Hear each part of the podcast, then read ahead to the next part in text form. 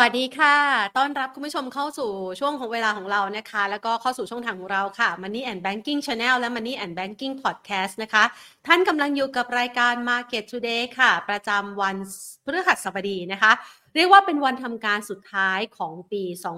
2566 นะคะ เราอยู่กันมานะคะหลาย EP เลย แล้วก็มาอยู่ในวันสุดท้ายของวันทำการประจำปี 2566 กันด้วยนะคะ 28 ธันวาคมค่ะ วันนี้เนี่ยนะคะบรรยากาศการลงทุนในช่วงของการปิดท้ายทิ้งท้ายปี บรรยากาศนั้นก็ถือว่าค่อนข้างสดใสแล้วค่ะ แต่ว่าสภาพคล่องอาจจะค่อนข้างน้อยนะคะ โดยตลาดหุ้นไทยปรับตัวเพิ่มขึ้นได้ประมาณ 5 จุดค่ะ โดยที่มีปัจจัยสนับสนุนเกี่ยวกับความคาดหวังในปีหน้า 2567 ทั้งเรื่องของการลดอัตราดอกเบี้ยของประเทศหลักๆนะคะ ในโลกไม่ว่าจะเป็นสหรัฐยุโรป หรือว่าอังกฤษ แล้วก็จะมีการเปลี่ยนผ่านนโยบายการเงินในฟากฝั่งของญี่ปุ่นด้วย ในขณะที่ยังคงมีความวิตกกังวลเกี่ยวกับภาวะเศรษฐกิจจีนที่ยังไม่ค่อยสู้ดี จนกระทั่งถึงเวลาล่าสุดเนี่ยนะคะวาณิชธนกิจรายใหญ่ของสหรัฐอย่างโกลด์แมนแซคส์แล้วก็มอร์แกนสแตนลีย์ยังออกมาระบุว่า เศรษฐกิจจีนเนี่ยน่าจะถูกแรงถ่วงจากฟากฝั่งของอสังหาริมทรัพย์ ที่น่าจะทรุดตัวแล้วก็มีภาพของสถานการณ์ที่ไม่ค่อยสู้ดีแบบนี้เนี่ยต่อเนื่องไปอีก 3 ปีเลยทีเดียวละค่ะ ในขณะเดียวกันปัจจัยภายในประเทศเดี๋ยวเรารอต้อนรับปีใหม่นะคะด้วยมาตรการกระตุ้นเศรษฐกิจต่างๆ ของภาครัฐ ประเดิมกันในช่วงต้นปีกันเลยก็คือ Easy e-receive นะคะที่จะเข้ามาช่วยกระตุ้นการจับจ่ายใช้สอย แล้วเราก็จะรอการเกี่ยวกับเรื่องของดิจิ t a ลวอลเล็ตว่าสรุปสรุปแล้วเนี่ยจะได้ไม่ได้นะคะ ในขณะที่ ทิศทางของราคาน้ำมันดิบในตลาดโลกก่อนหน้านี้เราก็กังวลใจกันเกี่ยวกับเรื่องของปัญหาในทะเลแดง ตอนนี้สถานการณ์ก็เริ่มคลี่คลายนะคะ บรรดาเรือน้อยใหญ่ที่เป็นเรือพาณิชย์ ในหลายประเทศก็เริ่มกลับมาเดินเรือได้แล้วนะคะ แล้วก็ทำให้ราคาน้ำมันในช่วงทิ้งท้ายปลายปีเนี่ยปรับตัวลดลง ยืนอยู่สักประมาณ 74-75 ดอลลาร์ต่อบาร์เรลสำหรับเวสเท็กซัส ส่วนเบรนท์ก็ต้วมเตี้ยมต้วมเตี้ยมอยู่สักประมาณ 78-79 ดอลลาร์ต่อบาร์เรลนะคะ แต่มีหนึ่งในสินทรัพย์หนึ่งค่ะ ที่ถือว่าปรับตัวพุ่งทะยาน นั่นก็คือราคาทองคำนะคะ 2087 ล่าสุดนะคะสำหรับราคาทองคำ2,087 ดอลลาร์ต่อทรอยออนซ์หลังจากที่ขึ้นไปทำระดับสูงสุดเนี่ยอยู่สักประมาณ 2,146 ดอลลาร์ต่อทรอยออนซ์นะคะในช่วงระยะเวลาที่ผ่านมาที่มีปัญหาเรื่องของการยิงเรือพาณิชย์ของสหรัฐนะคะ แล้วก็กังวลใจกันว่าน่าจะมีสถานการณ์ที่มันอาจจะ บานปลายหรือเปล่า แต่สุดท้ายแล้วเนี่ยก็ไม่มีสถานการณ์อะไรที่รุนแรงมากยิ่งขึ้นนะคะ ก็เลยทำให้ราคาทองคำล่นถอยลงมา แต่ล่าสุดก็ถือว่าเป็นหนึ่งในสินทรัพย์ที่สร้างผลตอบแทนที่ดีแล้วค่ะและอีกหนึ่งสินทรัพย์ที่สร้างผลตอบแทนที่ดีเช่นเดียวกันตั้งแต่ต้นปีจนถึงณปัจจุบัน ปรับตัวเพิ่มขึ้นมากว่า 160%นะคะนั่นก็คือบิตคอยนั่นเองนะคะ เราจะเห็นว่าภาพการลงทุนในช่วงของทิ้งท้ายปลายปีแบบนี้เนี่ยนะคะ อาจจะเป็นภาพที่ค่อนข้างจะ มีหลาย ๆ สินทรัพย์ที่เอาพอฟอร์มตลาดนะคะ ส่วนตลาดหุ้นไทยก็รอเหมือนกันนะคะว่าจะมีเงินไหลเข้าแล้วก็มีภาพของความสดใสในปีหน้า เดี๋ยวเรามาปรึกษาเรื่องนี้กันนะคะ ก่อนอื่นเรามาดูตลาดหุ้นไทยในช่วงครึ่งเช้าที่ผ่านมากันก่อนค่ะ สำหรับภาพการลงทุนในช่วงครึ่งเช้าที่ผ่านมานะคะมูลค่าการซื้อขาย 22,691 ล้านบาท ปิดตลาดไปที่ระดับ 1,415.53 จุด ปรับตัวเพิ่มขึ้น 5.10 จุดค่ะ โดยมีแรงซื้อเข้ามาในกลุ่มธนาคารอย่าง BBL ปรับตัวเพิ่มขึ้น 1.97%กสิกรไทยขยับเพิ่มขึ้น 1.13% SCB บวกเพิ่มขึ้นมา 2.42%ปตทราคาไม่เปลี่ยนแปลง และเดลต้าเริ่มมีแรงเทขายทำกำไรนะคะ ปรับลดลงไป 1.37%ค่ะ ก่อนที่เราจะเข้าไปสู่ช่วงของการหาไอเดียในการลงทุนนะคะ ขอขอบพระคุณผู้สนับสนุนของเราค่ะ บริษัท True Corporation จำกัดมหาชน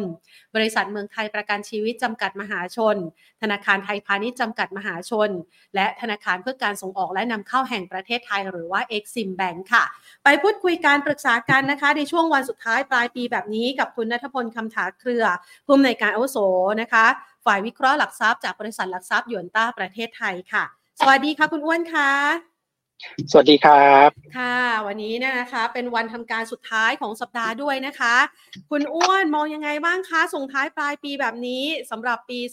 2566 ค่ะ ครับก็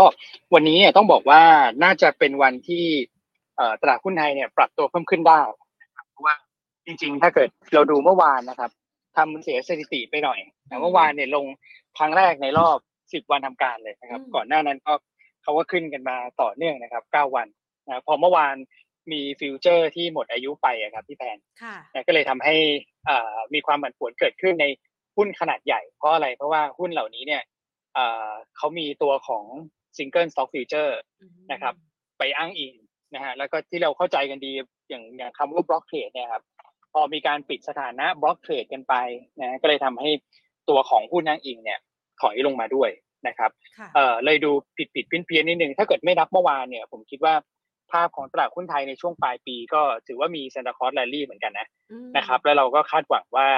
เอ่อในเดือนมกราคมอะครับ มีค่ะสถิติหนึ่งที่น่าสนใจสำหรับตลาดหุ้นไทยก็คือเอ่อเรามักจะปรับตัวเพิ่มขึ้นนะครับ โดยเฉลี่ยในเดือนมกราคมเนี่ยคือ 1.3เปอร์เซ็นตนะครับ อาจจะดูไม่เยอะนะครับ แต่ถ้าเกิดดูในแง่ของความน่าจะเป็น ที่จะให้ผลตอบแทนเป็นบวกอะครับ สูงถึง70%เลยนะฮะอืมแปลว่าย้อนไป10ปีอะครับ มี7ปีที่ให้ผลตอบแทนเป็นบวกนะครับ คือ Set Index เนี่ยปรับตัวเพิ่มขึ้นในเดือนมกราคม มีเพียง3ปีเท่านั้นนะครับ ที่ให้ผลตอบแทนเป็นลบซึ่ง1ใน3ปีเนี่ย ก็ไปคาบเกี่ยวช่วงโควิดด้วยนะถ้าเกิดไม่นับโควิด ก็คือมีแค่2ปีเท่านั้นเองนะครับ แล้วก็กลุ่มที่เด่นเนี่ยก็จะเป็นกลุ่มธนาคารพาณิชย์นะครับ บวกได้ประมาณสัก3%เลย นะครับรองลงมาเนี่ยก็จะเป็นกลุ่มสื่อสารค่ะแล้วก็เอ่อกลุ่มขนส่งและโลจิสติกส์ก็คือตัวของ AOT อือฮึนะครับ อันเนี้ยสถิติค่อนข้างชัดนะว่าเอ่อเดือนมกราเป็นเป็นเดือนที่ดี เพราะฉะนั้นเอ่อคนก็พอเห็นภาพแบบนี้เนี่ยด้วยความที่ตลาดหุ้นไทยไต่ระดับขึ้นมาต่อเนื่อง แล้วก็เดือนมกราเนี่ยมีสถิติรองรับเนี่ยนักลงทุนในประเทศที่หายไปนะครับ เพราะว่ากลัวโรบอทเทรดกลัว naked short เนี่ย ความเชื่อมั่นปลายปีเนี่ยเอ่อคิดว่าเริ่มกลับคืนมานะครับ แล้วก็อีกนิดหนึ่งก็คือ เรายังมีเงินจากกองทุน TESG ที่หลงเหลืออยู่นะครับ ก็ต้องถามพี่แพนนะครับว่าซื้อกองทุน TESG เพื่อประหยัดภาษีหรือยังเพราะอันนี้ค่ะได้โควต้าเพิ่มวันนี้วันสุดท้ายแล้วนะใช่อ่าพี่แพนซื้อยังครับต้องถามก่อน เรียบร้อยค่ะอ๋อนึกว่าจะมีคนเหมือนผมนะ เป็นค่ะเพื่อนกันก็คือ ผมมักจะซื้อวันสุดท้ายอ่าฮะตลอดเลยค่ะ อันนี้เพิ่งลุ้กลันบไปเมื่อวานอะใกล้เคียงกันนะค่ะ ใช่ค่ะครับผมอือฮึเออเราก็ไม่รู้คิดถูกคิดผิดนะมาลุ้นวันสุดท้ายเนี่ยกลายเป็นอาจจะต้องซื้อแพงหรือเปล่า แต่ว่ายังไงก็ต้องซื้อครับ วันนี้วันสุดท้าย เพราะฉะนั้นก็จะมีคนแบบผมเนี่ย ที่ซื้อ อ่า เหมือนที่แพนนะเมื่อวานแบบผมซื้อวันเนี้ยอือฮึเงินเนี่ยเขาก็จะเข้ามาในตลาดหุ้นก็คงจะมีโมเมนตัมต่อเนื่องวันนี้นะครับ แล้วก็หลังปีใหม่อีกสักวันสองวันนะผมก็เลยคิดว่า ยังได้แรงหนุนจาก TESG ช่วงนี้อยู่ด้วยนะครับค่ะก็น่าจะทำให้นักลงทุนเนี่ยมั่นใจกันนะครับ แล้วก็กล้าถือหุ้นข้ามกัน ก็เลยคิดว่าไม่น่าจะมีแรงขายออกมา แม้ว่าวันนี้อะครับช่วงเอ่อราคาปิดเนี่ยก็จะมีการปรับตัวของ Set 50 Set ร้อยนะครับแต่ข้อดีของเอ่อการปรับดัชนี Set 50รอบนี้อะครับเอ่อตัวที่ออกก็คือ KCE ใช่ไหมครับตัวที่เข้าคือติดติดล้ออ่าฮนะครับ ซึ่ง Market Cap สองตัวเนี้ยเอ่อใกล้เคียงกัน นะครับ ตัวที่เข้าตัวที่ออกเนี่ยไม่ไม่ได้ห่างกันมากครับ มันไม่เหมือนแบบถ้าเกิดเดลต้าหลุดนะเดลต้าแบบโอ้โหหลักแบบแปดเก้าแสนล้านอะไรเงี้ยถ้าเกิดหลุดไป แล้วก็เป็น KCE เข้ามานะครับ Market Cap เนี่ยห่างกันคนละเรื่องเลย อันนั้นเนี่ยมันจะกระทบกับกับหุ้นที่อยู่ในอ่าดัชนี Set 50ที่เราเรียกกันว่าต้อง rebalance กันแบบชุดใหญ่เลยอะครับอือฮึแต่อันนี้มันมันเป็นตัวที่ cap ใกล้เคียงกันก็เลยคิดว่าการ rebalance ที่เกิดขึ้นในตอนเออราคาปิดวันนี้ก็คงไม่ได้แบบ ไม่ได้ผันผวนมากนักนะครับ ก็เลยมองว่าน่าจะเป็นน่าจะเป็นวันที่ดีอีกวันหนึ่งครับ แต่ว่าตัวของ upside เนี่ยก็คงจะอยู่ที่ประมาณนี้แหละสำหรับตัวของ SET Index นะครับก็ก็คงจะใกล้เคียงกับช่วงเช้าที่เราปิดไปนะวันนี้ก็บวกได้ประมาณสัก5จุด1,415 ก็คงจะรักษาระดับไว้ประมาณนี้นะครับค่ะ สำหรับปีนี้เนี่ยเอาเท่านี้ก็ถือว่าพอให้นักลงทุนชื่นใจแล้วนะคะ หลังจากที่ก่อนหน้านี้ลงไปทดสอบต่ำสุดสักประมาณ 1,350 ต้นๆนะคะ ถ้าเรามองข้ามไปปีหน้า ซึ่งก็อีกไม่กี่วันทำการแล้ว อีกไม่กี่วันแล้วเนี่ยนะคะ จะเปิดมาในปี 2567 คุณอ้วนมองว่าไอ้ความเชื่อมั่นที่เริ่มกลับมาฟื้นตัวในช่วงปลายปีแบบนี้เนี่ยร้อยต่อไป January Effect มันจะมีพลังขนาดไหนคะอืมถ้าเกิดว่าดูในแง่ของ เป้าดัชนีนะครับ จริงค่ะๆเราก็เอ่อเพิ่งทำตัวของบทวิเคราะห์เอ่อเยลี่ออกไปเนี่ยวันนี้นะครับอืมเราก็เราก็คาดหวังนะครับ ว่าในช่วงไตรมาสหนึ่งเนี่ยเป็นช่วงเวลาที่ดีอ่าสำหรับตลาดหุ้นไทยอยู่นะครับค่ะเพราะว่ามีเรื่องของ January Effect Support นะครับ เดือนมกราแล้วก็มี Easy E-Receipt นะครับ support ทั้งเศรษฐกิจจริง แล้วก็หุ้นที่ได้ประโยชน์จากมาตรการนี้นะครับ โดยหลักก็คือกลุ่มพวกค้าปลีกอาหารเครื่องดื่มอย่างเงี้ยนะครับ ก็ก็จะได้ก็ก็จะมีกลุ่มนี้เข้ามาช่วยด้วยนะครับ กับอีกประเด็นหนึ่งก็คือเรื่องของ digital wallet นะครับ ก็จะชัดเจนสักทีนะว่าทำได้ทำไม่ได้นะครับ ขอแค่มีความชัดเจนเนี่ยเราก็มองว่าตลาดเนี่ยก็ก็น่าจะพร้อมที่จะที่จะเลือกข้างได้แล้วแหละ นะครับถ้าถ้าว่าทำได้เนี่ยมันก็จะเป็นตัวเร่งตัวของ GDP นะครับหุ้นที่เกี่ยวข้องกับ GDP เนี่ยไม่ว่าจะเป็นค้าปลีกหรือธนาคารเนี่ยก็คงจะตอบรับเชิงบวกไป แต่ถ้าเกิดทำไม่ได้นะครับ ก็ต้องดูว่ารัฐบาลเนี่ยจะมีมาตรการอะไรเข้ามาช่วยนะครับทำไม่ได้ข้อดีก็คือว่าก็อาจจะไม่ได้ไปรบกวนเรื่องของเครดิตประเทศมากนัก ไม่รบกวนเรื่องของ bond yield มากนะนะครับ ขอแค่มีความชัดเจนเนี่ย ตลาดเนี่ยมันมีทางไป มีหุ้นที่ที่จะ trade กันได้นะครับ ก็เลยคิดว่าตัว digital wallet เนี่ยน่าจะมีความชัดเจนเกิดขึ้นในช่วงนั้นด้วยนะครับ กับอีกประเด็นหนึ่งนะครับ เราก็คิดว่าเรื่องของเงินปันผลนะครับ เพราะว่าบ้านเราเนี่ยเป็นเป็นประเทศที่จ่ายปันผลค่อนข้างเยอะนะครับปันผลในช่วงของครึ่งปีหลังนะครับ ก็ก็ถือว่า ด้วยความที่ผลประกอบการบริษัทจดทะเบียนเราเห็นแล้วไตรมาสสามเนี่ยก็ถือว่าใช้ได้ไตรมาสสี่ก็อาจจะเป็นลักษณะทรงๆแล้วกันนะครับแต่ไตรมาสสามเนี่ยถือว่าดีกว่าที่ตลาดคาดไว้เยอะเนี่ยนะครับก็น่าจะทำให้เงินปันผลในช่วงครึ่งปีหลังเนี่ยสามารถที่จะสร้างแรงจูงใจให้กับนักลงทุนต่างชาติได้แล้วกันนะครับ ผมว่าคาดหวังว่าเดือนมช่วงช่วงไตรมาสหนึ่งเนี่ย flow เนี่ยน่าจะกลับมาไหลเข้าเพื่อเอาปันผลช่วงครึ่งปีหลังของไทยด้วยนะครับ แต่ว่า ไตรมาสสองไตรมาสสามเนี่ยพูดเลยไปนิดหนึ่งแล้วกันนะครับ ว่าเราค่อนข้างกังวลกับเรื่องของการชะลอตัวของเศรษฐกิจโลกนะครับน่าจะเกิดขึ้นแน่ๆนะครับ อยู่ที่ว่าจะเป็น soft หรือว่าเป็น hard landing แต่ถ้าเกิดเราดูคาดการณ์ดอกเบี้ยครับที่มองว่าเฟดจะปรับลดอัตราดอกเบี้ยลงมาเนี่ยเวลาปรับลดดอกเบี้ยเนี่ยหุ้นมักจะลงนะครับ ซึ่งตอนนี้คาดการณ์กันอยู่ว่าน่าจะเห็นการปรับลดอัตราดอกเบี้ยเนี่ยในช่วงเดือนสามซะด้วยซ้ำนะก่อนหน้านั้นเนี่ยคาดกันเดือนเดือนห้า นะครับก็แปลว่าเรื่องของ recession เนี่ยถ้าเกิดว่าคาดเดือนสามเนี่ยกลัวว่าจะเป็น hard recession เหมือนกันนะครับอันนี้ก็เป็นอีกประเด็นหนึ่งที่อาจจะต้องระวังนะในช่วงกลางปี แต่ว่าปลายปีเนี่ยตลาดสินทรัพย์เสี่ยงเนี่ยน่าจะฟื้นกลับขึ้นมาได้นะครับ เพราะว่ามีเรื่องของการเลือกตั้งในสหรัฐนะครับ วันที่ 5 พฤศจิกายนซึ่งสถิติเนี่ยค่อนข้างชัดนะฮะช่วงก่อนและหลังเลือกตั้งในสหรัฐเนี่ยตลาดมักจะตอบรับเชิงบวก นะครับก็คิดว่าน่าจะเป็นช่วงที่เห็นจังหวะเด้งกลับ แต่โดยภาพรวมเนี่ยด้วยความที่ปีนี้ตลาดหุ้นไทยลงแล้ว 15%นะครับปีหน้าเนี่ยยังไงก็แล้วแต่เราต้องกลับมาoutperform ภูมิภาคได้นะ ผมคาดหวังว่าอย่างนั้นนะครับ ก็เลยมองว่าปีหน้าเราทำเป้าดัชนีใน 1,520 จุดเนี่ยนะครับ อาจจะขึ้นไปใกล้ๆนะครับ ไปอย่างไตรมาสหนึ่งเนี่ยเรามองไว้แถว 1,470 จุด นะครับ แล้วก็ถอยลงมา แล้วก็คาดหวังว่าจะถอยไม่ลึกสำหรับตลาดหุ้นไทย เพราะว่ามีความต้องบอกว่าน่าจะกลับมา outperform ได้นะในปีหน้านะครับ จากปีนี้ที่ underperform ไปเกือบ 20%เนี่ยแล้วก็ไปลุ้นอีกทีหนึ่งก็คือในช่วงไตรมาสสี่ที่เราน่าจะขยับขึ้นไปหาเป้าที่ประเมินไว้ก็คือ 1,520 จุดได้นะครับไทม์ไลน์ก็ก็จะให้ไว้เป็นประมาณนี้ครับพี่แบน ค่ะครับผมก็แสดงว่าปีหน้าเนี่ยมีช่วงของความสดใสอยู่ช่วงต้นปีกับท้ายปี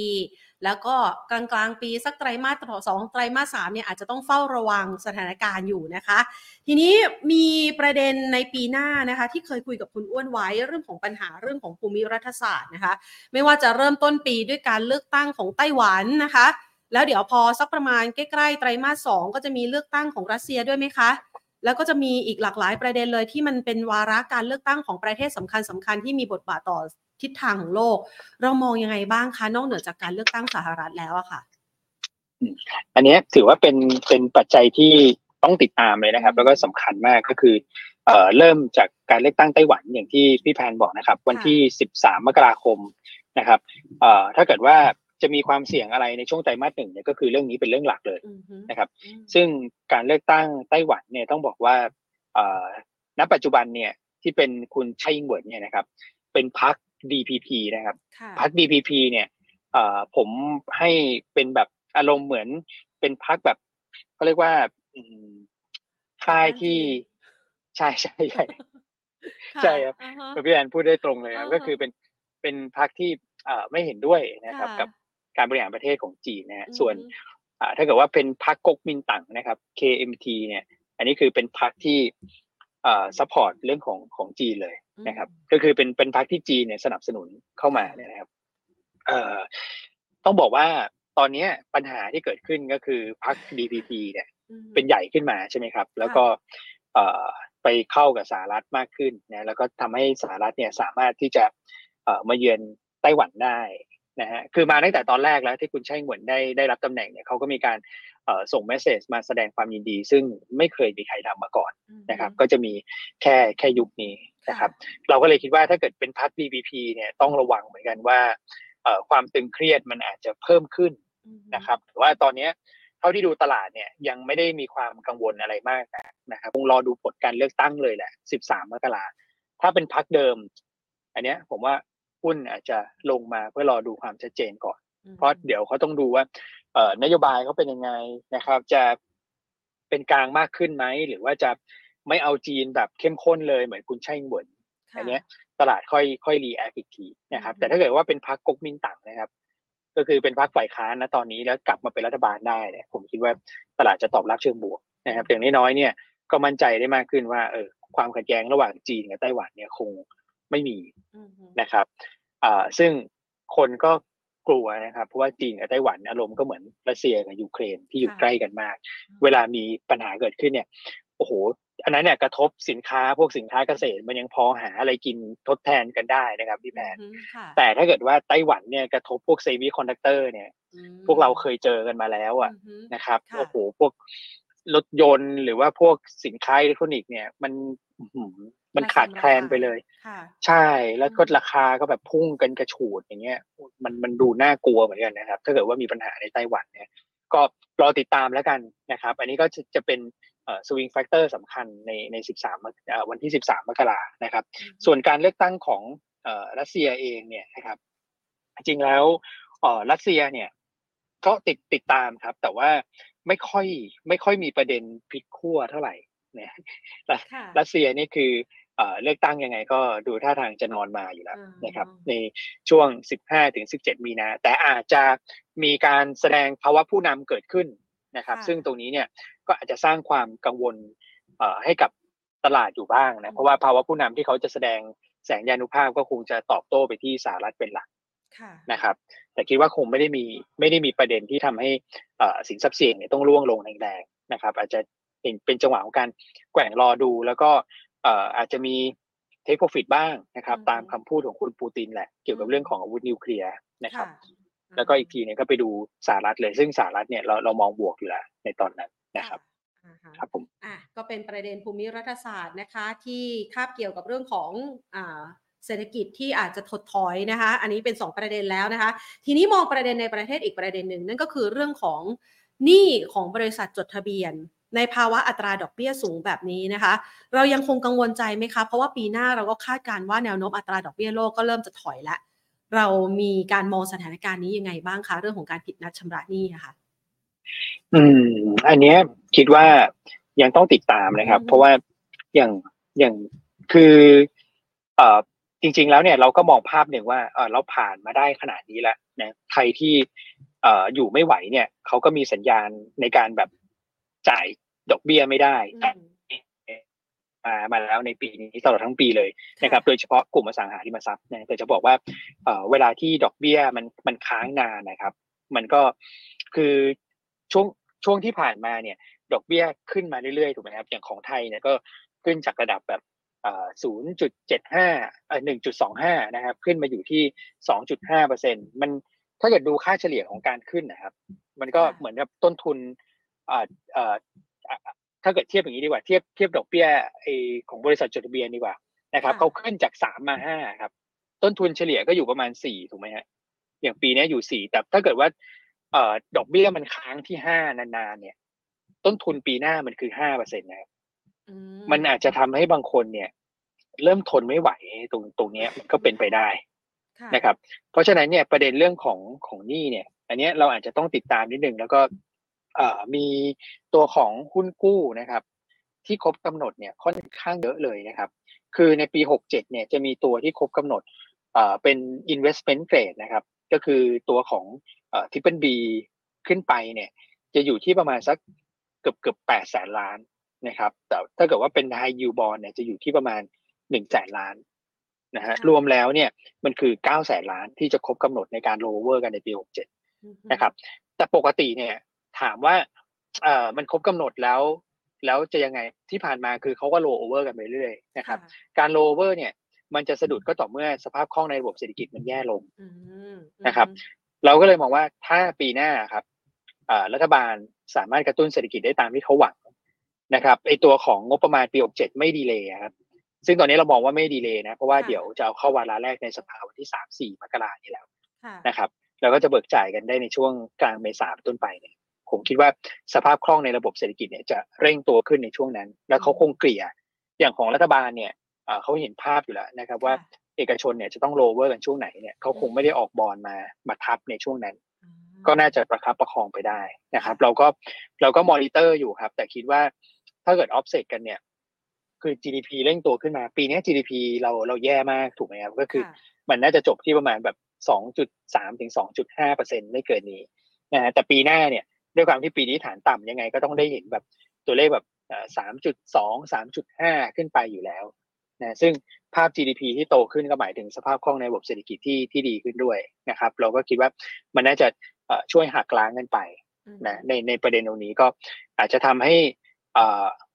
มีประเด็นรบกวนอยู่บ้างนะแต่ว่าปีหน้าเนี่ยเชื่อว่าเรื่องของการเติบโตเศรษฐกิจมันมันจะเข้ามาชดเชยได้ แล้วก็พาให้บริษัทจดทะเบียนหลาย ๆ แห่งอยู่รอดได้ ก็หวังว่า ทางแบงก์ชาติเนี่ยจะขยับดอกเบี้ยลงมาสักหน่อยนะครับ เพื่อดึงค่าเฉลี่ยลงมาครับไม่งั้นเอ่ออย่างที่ภาพที่ผมบอกครับถ้าเกิดดอกเบี้ยสูงค้างนานเนี่ยมันมันเหนื่อยจริงๆนะสำหรับบริษัทจดทะเบียนนะครับอืมค่ะอะ เรามองบวกไปแล้วมองลบที่อาจจะเกิดขึ้นไปแล้วนะคะงั้นเรามาจัดพอร์ตรับกับวันแรกนะคะ เริ่มต้นเดือนแรกของปีหน้า 2567 ดีกว่า มกรานะคะ ตั้งเอาไว้มกราพาตะลุย คาดหวังเกี่ยวกับเรื่องของ January Effect นะคะ คุณอ้วนมองว่าท็อปพิกที่เรายังสามารถที่จะเลือกนะคะ ลงทุนในช่วงวันนี้แล้วก็คาบเกี่ยวไปจนถึงปีหน้านะคะ เดือนแรกเลยมกราคมยังไงบ้างคะ ครับเอ่อถ้าเกิดว่าเอาเอาแบบให้ถือข้ามเลยครับ มีค่ะอยู่ประมาณสักสี่กลุ่มครับ กลุ่มแรกเนี่ยคือกลุ่มธนาคารพาณิชย์ อันนี้เรามั่นใจเกี่ยวกับเรื่องของ January Effect เลยนะครับ แล้วก็เอ่อผลประกอบการไตรมาสสี่ของธนาคารพาณิชย์นะครับ เมื่อเทียบกับเอ่อปีที่แล้วจะเห็นการเติบโตนะฮะเพราะว่าปีที่แล้วอะเขาตั้งสำรองไปเยอะ ปีนี้ตั้งสำรองลดลงค่ะนะครับ แต่ถ้าเกิดเทียบกับไตรมาสสามเนี่ยมันจะลงอยู่แล้วนะครับ ตามซีซั่นเพราะว่าไตรมาสสี่เนี่ยแบงก์จะมีค่าใช้จ่ายเยอะกว่าไตรมาสสามอืมต้องดูต้องดูเทียบเยียร์เยียค่ะนะครับเพราะฉะนั้นกลุ่มแบงก์จะเป็นกลุ่มที่เอ่อ ถือข้ามปีได้ไปรับ January Effect เพราะว่าสถิติก็บอกว่ากลุ่มแบงก์ขึ้นได้ดีด้วยอืมถ้าเกิดให้เลือกแบงก์เนี่ยนะครับเราเลือกเอ่อสองตัวนะครับคือ KBank กับ SCB นะครับเพราะว่า valuation ถูกราคาหุ้นเนี่ยลงมาลึกนะครับเมื่อเทียบกับตัวนำตลาดในปีนี้ก็คือเอ่อ BBL กับ KTB เราคิดว่าเอ่อเม็ดเงินเนี่ยจะออกจากสองตัวนั้น มาเข้าตัวที่อยู่ด้านล่างก็คือ KBank กับ SCB มากกว่านะครับอืมเลยเลือกเป็นสองตัวนี้ กลุ่มที่สองนะครับเอ่อเรามองไปที่ บอลยูที่ปรับตัวลงนะครับ ซึ่งภาพตอนนี้มันมันลงอย่างเดียวเลยนะครับ ในค่ะในฝั่งของสหรัฐเนี่ยเอ่อทั้งตัว 10 ปี 2 ปีก็เป็นทิศทางแบบลงชัดเจนมากๆนะครับบอลยูเนี่ยน่าจะลงไปเรื่อยๆนะครับ จนกว่า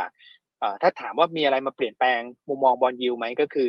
ราคาน้ำมัน ถ้าน้ำมันไม่ขึ้นเนี่ยยังไง bond yield ก็ลงค่ะนะตอนนี้อ่านอ่านเงินเฟ้อง่ายมากดูน้ำมันเป็นหลักนะครับ ก็ bond yield ที่ลงเนี่ยจะเป็นบวกกับ 2 กลุ่มนะครับ ก็คือกลุ่ม โรงไฟฟ้า แล้วก็กลุ่มสื่อสารอืมนะครับ ซึ่งกลุ่มสื่อสารเนี่ยสถิติ January Effect ก็ support ด้วยนะครับ ถ้าเกิดให้ผมเลือกกลุ่มหนึ่งนะเอ่อเรื่องของ bond yield ที่ลงเนี่ยผมขอเลือกสื่อสารแล้วกันนะครับ เพราะว่ามีเอ่อ January Effect support แล้วก็เป็นภาพเอ่อ short term ที่เราจะถือข้ามไปนะครับเอ่อเราเลือกตัวของ Intouch นะครับเพราะว่า Intouch เนี่ยปันผลครึ่งปีหลังเนี่ยน่าจะใกล้ๆสามเปอร์เซ็นก็จะดีกว่า Advance นะครับ แล้วก็ตัวของไทยคมนะเพราะว่าไทยคมเองก็มีการลงทุนในตัวของดาวเทียม LEO แล้วนะซึ่งตัวนี้น่าสนใจนะครับ เพราะว่าดาวเทียม LEO เนี่ยในต่างประเทศเนี่ยใช้กันเยอะมากในแง่ของอินเทอร์เน็ตบรอดแบนด์นะครับ ผมคิดว่าในพื้นที่ห่างไกลเนี่ยเราคงได้ใช้ตรงนี้ค่อนข้างเยอะแล้วรัฐบาลก็มีแนวทางที่จะลงทุนกับเรื่องพวกนี้เยอะขึ้นด้วยนะครับ ก็เลยมองว่าเขาน่าจะได้ประโยชน์นะแล้วก็กำไรปี 67 ก็จะโตโดดเด่นนะครับ เป็นช่วงที่แบบ เอ่อเข้าสู่ growth stage ของเขานะครับ ส่วนกลุ่มที่3นะครับก็คือกลุ่มขนส่งและโลจิสติกนะครับ แต่เราไม่เลือก AOT นะฮะอืมเราเลือกเรือเทกองค่ะนะครับทำไมผมถึงเลือกเรือเทกองเป็นกลุ่มที่สามนะครับ เพราะว่าผมเห็นอันหนึ่งครับพี่แพนคือตอนเนี้ย BDI เนี่ยเราดูไม่ได้นะครับ เพราะว่าเขาไม่รายงานค่ะ นะครับรายงานครั้งสุดท้ายเนี่ย BDI อยู่ที่ 2,094 จุดเมื่อวันที่ 22 ธันวาคม แล้วหยุดยาว ผมว่าเปิดมาหลังปีใหม่อะครับ BDI เนี่ย เราน่าจะได้เห็นตัวเลขแบบ 2,003 2,005ค่ะจากปัจจุบัน 2,001 นะครับ ผมเชื่อว่าจะขึ้นไป 2,003 2,005 เพราะอะไร เพราะเราเห็นสินแร่เหล็กครับค่ะราคาสินแร่เหล็กเนี่ย ขึ้นมาต่อเนื่องนะครับ ในช่วงสัปดาห์ที่ผ่านมาขึ้นมา 5%แล้วก็ทั้งปีนี้ผมเข้าใจว่าน่าจะ 20 กว่าเปอร์เซ็นต์ถ้าเกิดจำจำไม่ผิดนะครับ แต่พออตัวเลขเศรษฐกิจจีนออกมาดีเนี่ย มันทำให้ราคาพวกเหล็กอะไรพวกนี้โอ้โหขึ้นขึ้นแรงมากนะครับ ขึ้นต่อเนื่องด้วย อันนี้เป็นตัวสะท้อนครับ เพราะว่าเวลาขนส่งเรือเทกองเนี่ยเรือหลักๆ ที่เขาขนกันเนี่ย มันอไอสินค้าหลักๆที่เขาขนกันเนี่ยก็คือพวกเหล็กนะพวกพวกสินแร่เหล็กเลยนะครับ ถ้าเกิดสินแร่เหล็กขึ้นเนี่ย เป็นพี่แพนเนี่ยอ้วนว่าพี่แพนก็ต้องแบบ ฉันต้องรีบล็อกราคาก่อนค่ะกลัวมันขึ้นไปมากกว่านี้ถูกไหมอ่าแล้วล็อกราคาใช่เหล็กไม่พอต้องล็อกค่ะเรือด้วยนะอืมอืมไม่งั้นจะเอาที่ไหนมาขนใช่ไหมค่ะนะครับ มันเลยเป็น indicator ที่ล้อตามกันครับ ถ้าเกิดสินแร่เหล็กขึ้นยังไง BDI ก็ขึ้นอย่างหลีกเลี่ยงไม่ได้อืมฮึนะครับ และภาพมันชัดแบบเนี้ยว่าสินแร่เหล็กคือเอ่อ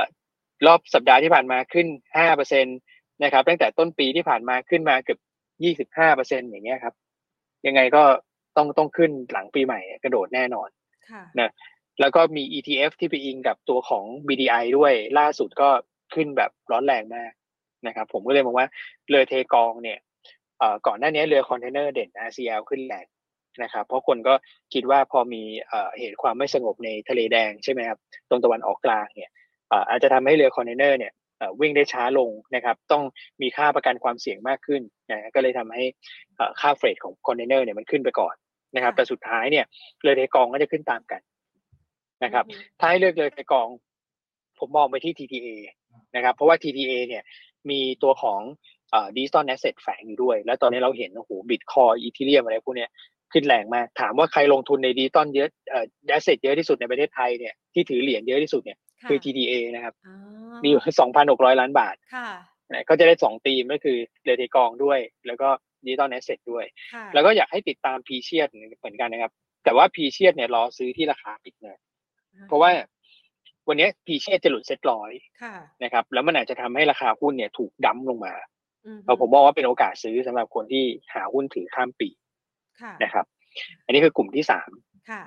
ฮะส่วนกลุ่มสุดท้ายเนี่ย ผมมองไปที่พวกเอ่อ commodity นะครับ commodity ที่เอ่อขออภัยครับ กลุ่มสุดท้ายเป็นเป็นพวกค้าปลีกครับ ค่ะ commodity เรารวมในในพวกเรือเทกองไปแล้วอ่าฮนะครับเอ่อกลุ่มค้าปลีกเนี่ยผมไปรับกับตัว Easy E-Receipt นะค่ะซึ่ง Easy E-Receipt เนี่ยเอาให้ง่ายก็คือช็อปช่วยชาติหรือช็อปดีมีคืนเนี่ยสถิติบ่งชี้ชัดนะครับว่ากลุ่มค้าปลีกที่เป็นสินค้าอุปโภคบริโภคครับ ก็คือ CPALL CP Axtra นะครับแล้วก็ตัวของ BJC ขึ้นเด็ดมากค่ะนะครับถ้าให้เลือกตัวหนึ่งนะผมมองไปที่ตัวของ เอ่อ CP Extra นะครับ เพราะว่าตัวเนี้ยได้เซต ESG rating 3A ค่ะก็อย่างที่ผมเรียนก็คือ หลังปีใหม่ยังไงก็ต้องมีเม็ดเงินตรงเนี้ยหลงเหลืออยู่สำหรับคนที่แบบผมมาที่ซื้อวันเนี้ยอืมนะครับเขาก็ต้องมาซื้อเอ่อหุ้นที่ได้ 3A หลังปีใหม่ค่ะแต่แมคโครเดิมเนี่ยก็คือ CPX เนี่ยก็จะเป็นเป้าด้วยนะครับ ก็เป็นประมาณนี้ครับสี่กลุ่มครับผมอ่า นะคะสี่กลุ่มเอาไว้ให้ได้เลือกลงทุนกันนะคะ ขอคำถามสักเล็กน้อยนะคะ ของคุณผู้ชมนะคะ ที่ส่งเข้ามานะคะ คุณอ้วน K-Bank กับ SCB เนี่ย ตัวไหนน่าซื้อมากกว่ากันคะเอ่อถ้าให้เลือกตัวเดียวผมชอบ KBank อ่านะครับ เพราะว่า KBank เนี่ยดูง่ายๆเลยครับรายงานสินเชื่อเดือนพฤศจิกายนที่ออกมา เป็นแบงก์ใหญ่แบงก์เดียวที่สินเชื่อโตมันออนมัน นอกนั้นลงหมด อันนี้คือคำตอบสุดท้ายเลย KBank แนวต้านก็เอ่อสั้นๆ เนี่ยก็จะมีอยู่ที่ ร้อยสามสิบหกจุดห้านะครับ แนวรับก็จะอยู่ที่ประมาณสักร้อยสามสามครับผม ค่ะ อ่า PTTGC ค่ะ มองยังไงคะ ตัวนี้ยังไม่เอาครับอ่าฮะเพราะว่าจีนยังอะไรม่ฟื้นใช่ไหมคะ ก็ส่วนส่วนหนึ่งด้วยครับ ส่วนหนึ่งค่ะด้วย แต่ว่าอือฮึเอ่อ GC มีประเด็นที่ต้องติดตามครับ ก็คือเอ่อหลังปีใหม่อะครับ จะมีความชัดเจนและเรื่องพูแก๊สค่ะนะครับพูแก๊สก็คือการคำนวณสูตรการคำนวณราคาแก๊ส ในในในบ้านเราอะครับที่โรงไฟฟ้าจะเอ่อเอาไปใช้เพื่อกำหนดค่า FT อือฮึนะครับไอ้ที่เขาบอกว่าค่าแก๊สขึ้นแล้วทำให้ค่า FT ขึ้นเนี่ยนะครับเอ่อสมัยก่อนเนี่ย แก๊สเนี่ยของเอ่ออ่าวไทยเนี่ยค่จะถูก PDD กลุ่มปตทเนี่ยเอาไปใช้ก่อนอือฮึแน่นอนก็เขาก็เป็นคนเอ่อผลิตแก๊สขึ้นมาเขาก็ต้องใช้ในกลุ่มก่อนถูกไหมครับค่ะแล้วมันก็เลยทำให้อ่าการคำนวณ แก๊สเนี่ยเราต้องไปดึงจากต่างประเทศ ดึงจากพวก LPG อะไรพวกเนี้ยเข้ามา mix แล้วมันทำให้ราคาแก๊สเนี่ยมันสูงกว่าความเป็นจริง มันเลยทำให้ค่า FT เนี่ยดูจะสูงกว่าความเป็นจริง อันนี้คือเป็นมุมหนึ่งที่เขามองนะครับ ก็เลยมีการถกเรื่องของพูแก๊สว่าให้คำนวณใหม่ ถ้าเกิดคำนวณสูตรใหม่เนี่ยแล้วให้ PTTGC มาใช้ไอตัวของพูแก๊สกลางเนี่ยแปลว่าต้นทุนเขาจะสูงขึ้นทันทีค่ะอันนี้ต้องรอความชัดเจนว่าจะใช้เหมือนเดิมหรือใช้แบบใหม่ ถ้าเขาบอกใช้แบบใหม่คุณต้องขาย GC ก่อนค่ะยังไงหุ้นก็ลง แต่ถ้าเกิดใช้แบบเดิมเนี่ยนะ GC จะขึ้นนะครับเขาว่าจะมีความชัดเจนหลังปีใหม่ เพราะฉะนั้นหุ้น GC เนี่ย ตอนนี้โอเวอร์แฮงอย่าไปซื้อนะครับค่ะอย่าไปซื้อนะครับ รอความชัดเจนเรื่องนี้ก่อนแล้วไปไปเล่นตอนนั้นเนี่ยปลอดภัยกว่าครับผมอ่าค่ะ BBL นี่ไม่น่าสนใจนะคะ เพราะมันขึ้นมาเยอะแล้วเนาะใช่ครับใช่ครับอะขออีก4ตัวนะคะ คุณอ้วนครับผม AAI ค่ะ เทียบกับเอ่อตัว ITC นะคะ ตัวไหนน่าสนใจกว่ากันคะเอ่อถ้าให้เทียบสองตัวเนี่ย ผมว่ามันมันได้ทั้งคู่นะครับ แล้วก็ค่ะขึ้นมาตามกันทั้งคู่ แต่ว่าเอ่อ ITC ก็เข้าเซ็ตร้อยค่ะเรียบร้อยแล้วนะครับอือฮึถ้าเกิดดูภาพเนี่ยในแง่ของเม็ดเงินลงทุน ผมว่า ITC ก็อาจจะดูน่าสนใจกว่านะครับ แล้วก็เอ่อที่เรา cover เนี่ยในแง่ของ valuation ก็ดูถูกกว่า นะครับค่ะแล้วก็ภาพการเติบโตก็ชัดเจนกว่า ตอนนี้ราคาไซด์เวย์อยู่นะครับแนวรับ 20.5 นะครับแนวต้านก็เอ่อ21.8 ถึง 22 บาทครับผมค่ะ AAI คุณผู้ชมบอกโดนเมื่อเช้าขายก่อนไหม เพราะว่าวันนี้แรงขายออกมาเยอะเชียวอ่าใช่ครับ ก็ควรขายก่อนครับค่ะเพราะว่าหุ้นขึ้นไปเยอะครับอ่าอ่าแล้วก็ดูธีมแล้วเนี่ยเขาก็ตอบรับกับเรื่องของยอดส่งออกไปไปพอสมควรแล้วนะครับหลังจากนี้ก็อาจจะนิ่งๆ แล้วตอนนี้มันหุ้นส่งออกเนี่ย มาโดนบาทแข็งนะครับ ลองลองดูค่าเงินบาทนะครับ วันนี้แข่งค่าที่สุดเอ่อในรอบ5เดือนนะ ใช่ค่ะสามสิบสี่จุดหนึ่งห้าแล้วอะอือฮึครับผมค่ะสอขอนแก่นค่ะ ลงทุนเปิดโรงงานในจีนหรือเปล่าคะราคามันถึงลงมาขนาดนี้คุณผู้ชมถามอ่าอันนี้ผมไม่ไม่แน่ใจไม่ได้ตามค่ะปัจจัยพื้นฐานด้วยนะครับอ่าแต่ว่าค่ะเอ่อก็ต้องบอกว่า ผมเข้าใจว่าเอ่อเรื่องของผลประกอบการเนี่ย ของของสอขอนแก่นเนี่ยเอ่ออาจจะ ยังไม่ค่อยดีในปีนี้นะครับ เพราะว่าเป็นตัวที่ผลประกอบการเนี่ยเหมือนดีไปแล้วในปีที่ผ่านมาค่ะนะครับ ก็เลยเป็นเป็นเหมือนเป็นเป็นการปรับสมดุลนิดนึงนะครับอืมแต่ว่าราคาหุ้นที่ลงมาตอนนี้เนี่ยเดี๋ยวขอดูดูงบการเงินแป๊บหนึ่งนะครับค่ะราคาหุ้นที่ลงมาตอนนี้เนี่ยก็เหมือนกับว่าเอ่อใกล้เสด็จน้ำแล้วนะนะครับอืมก็เอ่อถ้าเกิดว่าใครถือเป็นอยู่แฟนคลับเขาเออก็คงจะต้องถือต่อไปแหละค่ะนะครับ เพราะว่ามัน มันมันถือลึกเกินอีกนิดนึงเกินที่จะใช่ใช่ใช่ใช่ประมาณนั้นครับ ค่ะ ครับผม next ค่ะ nex ดีไหมคะ